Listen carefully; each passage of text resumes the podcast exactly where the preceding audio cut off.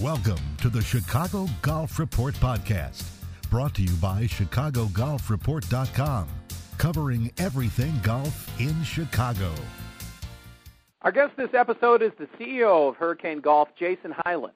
You can learn more about the exclusive deals offered on golf clubs, apparel, bags, and much more at hurricanegolf.com. Awesome. So, why don't we start at the beginning? Can you explain how you got into the golf business? Yeah, I was uh, starting uh, community college at Waubonsee Community College, which is in Sugar Grove, Illinois, and I was working at a retail store, uh, or I got a job at a retail store, I should say, um, which was in Naperville. And um, I have to thank my mom for that. She actually, I sent in an application, and she came in and talked to the owners and uh, vouched for me. So they gave me a job. I was working the weekends and nights and um, playing college golf at Waubonsee Community College, and then uh, that was my first job in the golf business when I was 18. So that's how it started. So then you played college golf. Um, did you? At, at what point did you decide that? Uh, you know, there maybe this is something that uh, I want to make a bigger part of my life, or how did it evolve from there? Yeah, I mean, my playing career was mediocre. Um, you know, I may have been potentially good enough to be a club pro, but nothing more than that. So I realized my talent level wasn't going to take me very far in actually playing golf.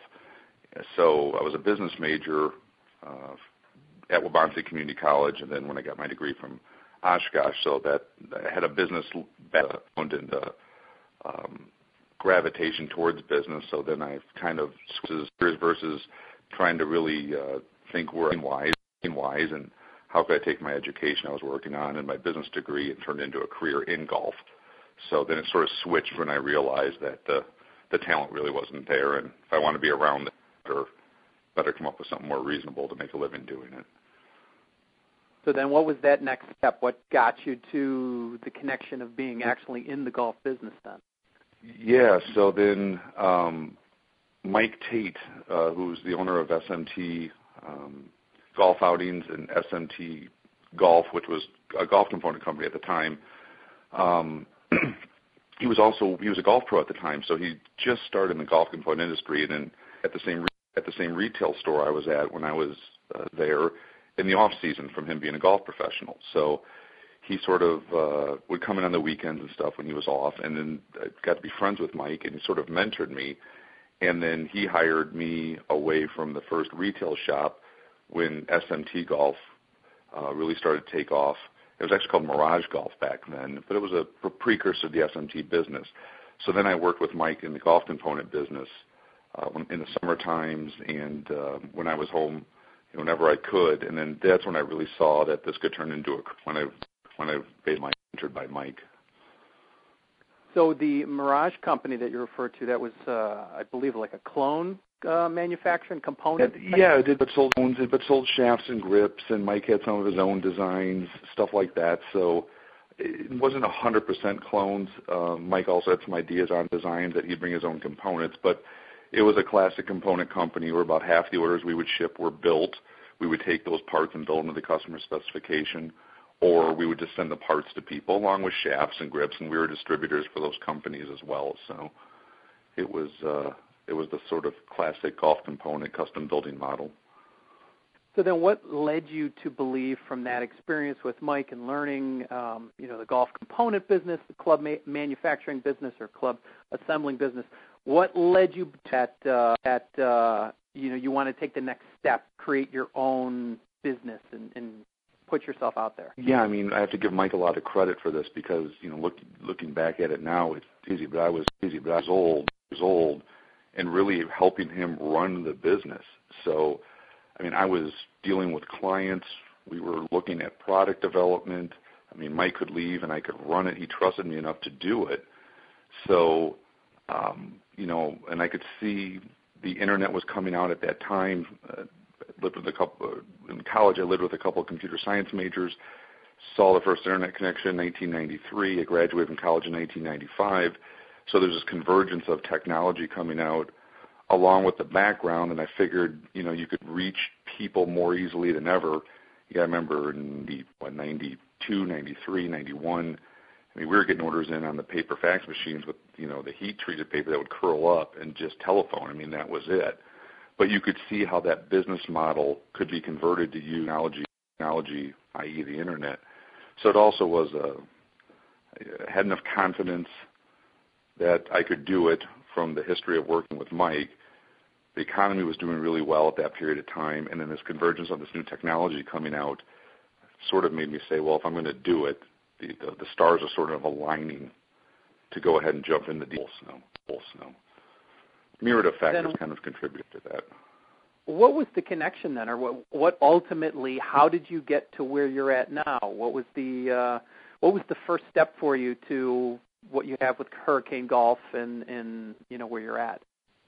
And, well, I mean, the first step was was graduating from college and saying I'm not going to follow the normal path and get a regular five corp five corporate job it was saying right out of the gate, I'm going to start my own company, which was the first one was Diamond Tour Golf. It was your and it was your classic golf component company. We had our there was clone type golf clubs, our own designs, you know, distributing grips for all the major manufacturers, distributing all the shafts, which the business 20 years later is still open.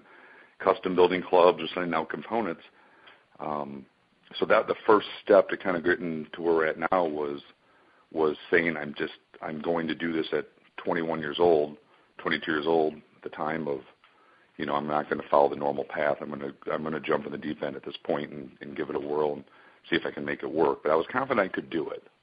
So just sort of one step in front of the other, and you know, hiring as we grew, hiring really smart people, space, space.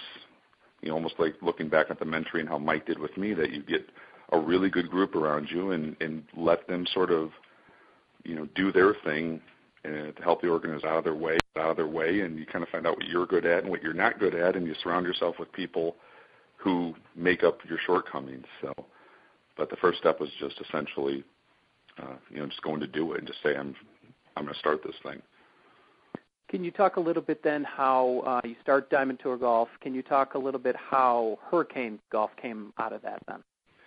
Yeah, so Diamond Tour Golf started in December of 1995, and then in early 2008, uh, Diamond Tour had been, you know, going 12 or 13 years, but we saw the opportunity to to start another company called Hurricane Golf, which we're actually going to be buying large volumes from from the major companies everybody's heard of, from Callaway, Nike, TaylorMade, Adidas, Adams, et cetera, et cetera we we knew the internet business quite well at that point. We had the distribution center set up for Diamond Tour. We had space we could keep using, and we thought with the economy where it's going, value, you know, a company like TJ Maxx is going to do well during this period of time, and financially we're in good shape, so we could kind of expand out to another business. So we thought if we could use our expertise and our buying power to kind of get really good deals, then pass those on to the client, you know, we can we can build another business. So we were kind of ready for company two. Um, Diamond Tour had been a established business, a mature business at that point, and we kind of saw this opportunity of what was going on in the economy that when it's uh, in a bad time, everyone needs a deal, and a good time, everyone wants a deal. But it, it just sort of seemed to make sense for the, the group of people we had and where you know sort of the economy was going that we could kind of use our buying power and pass on good value to the clients that was the basis of the start of it. So now knowing what you know and having uh, Hurricane be around this long and have have have been grown this business like you've been able to do and see this success, what do you think has made uh, Hurricane so successful? What do you think has helped you um, take that initial idea and then continue to build on it? In addition to, like you said, the buying power, what else is there that you think Hurricane does uniquely that makes it uh, you know so well respected? I, I think it's it's first off having a team of people around us and it's still around us to be able to start that second business. So we we learned a lot from Diamond Tour, so we can kind of take that that ten years we'd all been together. And starting that second business, it was actually almost easier the second go around, just because we're a little older and more mature, and everyone kind of know their their role of what they were going to do. So kind of having that group to really start it with at Diamond Tour made that transition to the second company easier. Uh, secondly, you know, we, we I, I'm a golf guy at heart, so I mean, I just still love anything you know, with the golf business. I love both companies. So I still have that passion to, you know, want to do, um, you know, ultimately when that guy opens the box from us, I want that customer to be happy with the deal, satisfied with it, have a you know a great experience when they go to our website. That it's simple and it's easy to use, and they trust us, and we know the value is going to be there. So it's just that whole factor of wanting that customer to have a great experience. We kind of always say want like Walmart pricing, the best price we can give to them, but Nordstrom service. So, you know, if you call our 800 number, there's someone there that actually can, you don't have to hit 17 buttons to get to a human being. We want to make sure that that customer has a great experience. So that's still sort of uh, the drive behind it.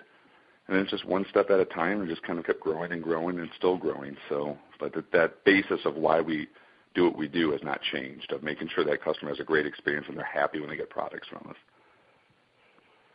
you have a um, you have a storefront in uh, downtown DeKalb. How many people uh, are working at that location?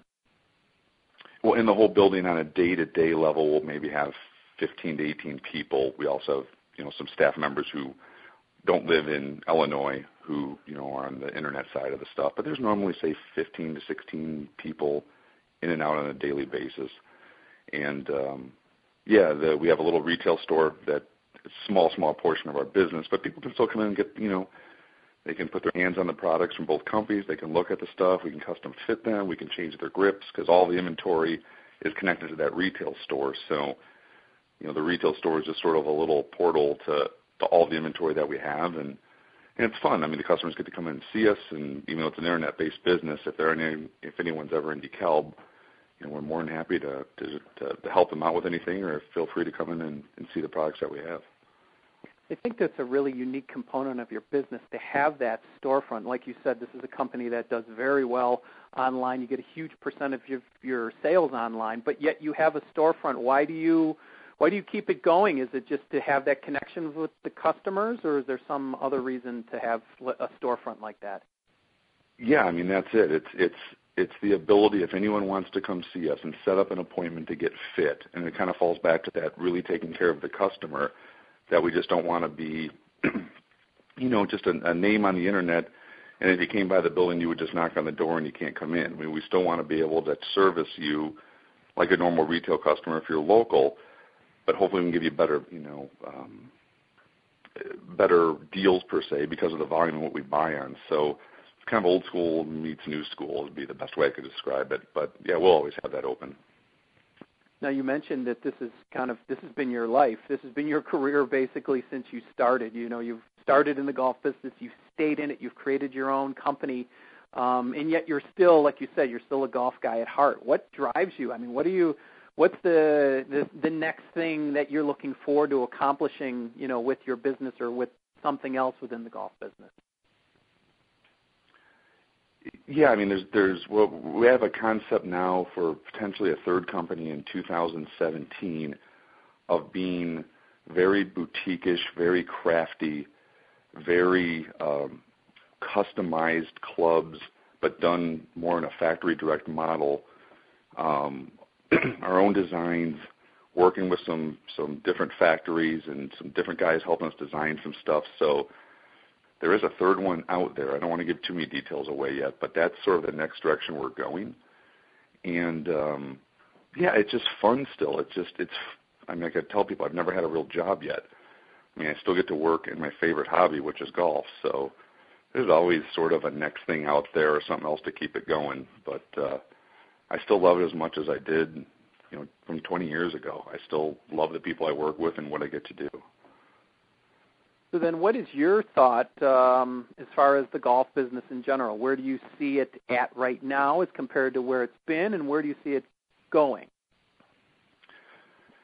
I would uh, my my thought of that right now is from a particip- participation rate and what we're sort of seeing. I think maybe last year was maybe, and I'm hoping I'm not overly optimistic, but it feels like that was sort of the bottom point.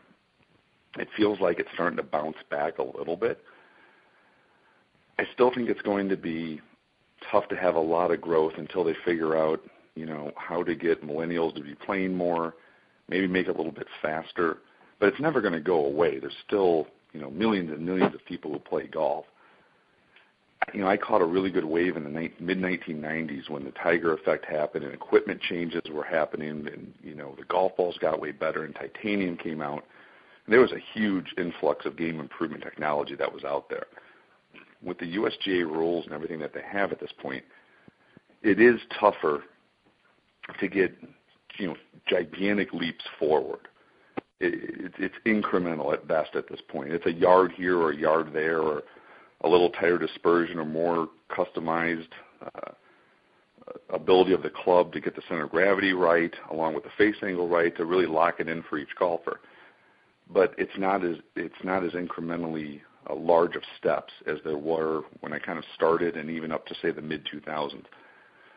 But I still think there's always going to be a lot of people that are playing, and I'm hoping we saw sort of the bottom of it here, maybe a year ago or something like that. We're we're pretty excited about what we're seeing for 2016 um, from, what we're seeing on the second half of 2015. So you're you're a great person to ask on this since you've had pretty much your finger on the pulse of this industry for so long, and you mentioned the fact about um, you know, trying to find the sweet spot to attract millennials to play the game. And we see different things such as, uh, you know, courses trying to get more business with, say, foot golf, or you know, even even little small changes like having music on the golf courses, which seems to be picking up more steam. You know, where golfers bringing out their speakers and you know having it's kind of changing a little bit of the game itself. Do you think? Uh, do you think that the game needs to be adjusted to fit millennials, or do you think that their perspectives need to be changed, um, you know, to that they accept the game, or do you do you think there's other factors in there? Yeah, I, I kind of fight this because you know I was one of those kids who the parents dropped, you know, my mom dropped me off at a nine-hole golf course in Chapin, Illinois, and I would play all day long, you know, with a wooden wood and blade irons, and he just sort of went and figured it out. And he just went out there all day long and kept doing the nine-hole loop until your mom picked you up. And it was hard, and you sort of figured it out, and you, you could learn how to play. But we had a lot less options. You know, there's no internet. There was, you know, there wasn't a McDonald's even in the town I grew up in, growing up in Hinckley. So we played a ton of golf. There's so many more options for kids. I have a six-year-old and a three-year-old, and I can see it already. They're connected to the world already through the internet and I I don't know. I, I think it might just be a, a shift in society how kids just don't go outside anymore and just explore the world. And golf was for us was sort of a part of that, where you just you just figured it out. But part of me is wants to say it's been like this for how many years? This is the rules. This is how it is. This is the etiquette. But then part of me also, when we play with our group of guys on Tuesday night at our country club, I love it when the music is out there and tunes are going and people are having a good time and it's not as formal. So I, I can kind of see both sides of it, but I think some of the rules are going to have to lighten up a little bit. I think the other hard part has been, you know, if you take the last 20 years of golf course architecture, courses have gotten a heck of a lot harder. So you take like that nine-hole course I grew up playing, where you could run the ball up onto every green basically if you wanted to. And you look at some of these courses that were built um, you know, like I said, from mid 90s on, the goal was my course is harder than your course. And if you're a beginner golfer and you go out and play some of these places, unless you can really play, it's a it's a nightmare. I mean, you could shoot 200 if you counted every score that you're taking on each hole.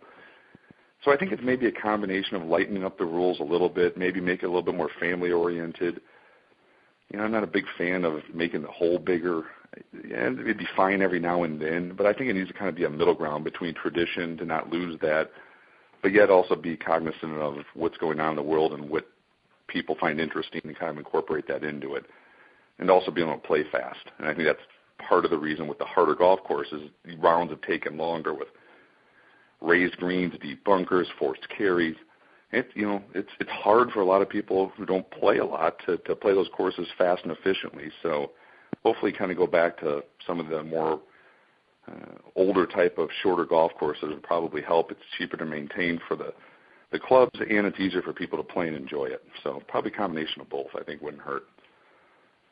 So I think you are a good person to ask, uh, being a business owner and having all these people working for you and, and being in the business this long. How much do you get to play golf? Well, I um, I get to sneak away and play a lot of nine holers. So, and this is sort of what they're, you know, talking about how it fits with lifestyle anymore with two small kids at home. So I'm lucky our country club is literally three minutes from our office. So I'll go have a quick lunch and I'll go play a lot of nine holes. Well, I'll go out after lunch and I can play nine holes in about 45 minutes with a cart and head back to the office. So I probably do that four days a week, and then maybe I'll play one 18 holer a week, maybe two sometimes, and take the kids out there on the weekend. But I'm probably at a golf course still, even though I'm running these two companies six days a week at some point. I uh, I mean I love to play, but you know, and I can get out there and play fast and and uh, get a quick round in and go back to the office, and no one seems to miss me much. So it's kind of it's perfect combination that I can play quick and get back to the office, but I still play a lot of golf. So to finish up here, then let's talk a little bit about Chicago golf. Can you give us uh, maybe two or three golf courses that you really, um, you know, public and private, couple two or three golf courses that you really love to play, and, and what do you love about them? Yeah, yeah. I mean, my the the, the top of my list is um, Chicago Golf Club in Shore Acres. I'm I'm a huge Seth Rayner fan. And if you ever get to go play those two places, especially after the uh, the renovation they did to Shore Acres a couple years ago, they moved a lot of trees and got the original sight lines back and squared the greens off.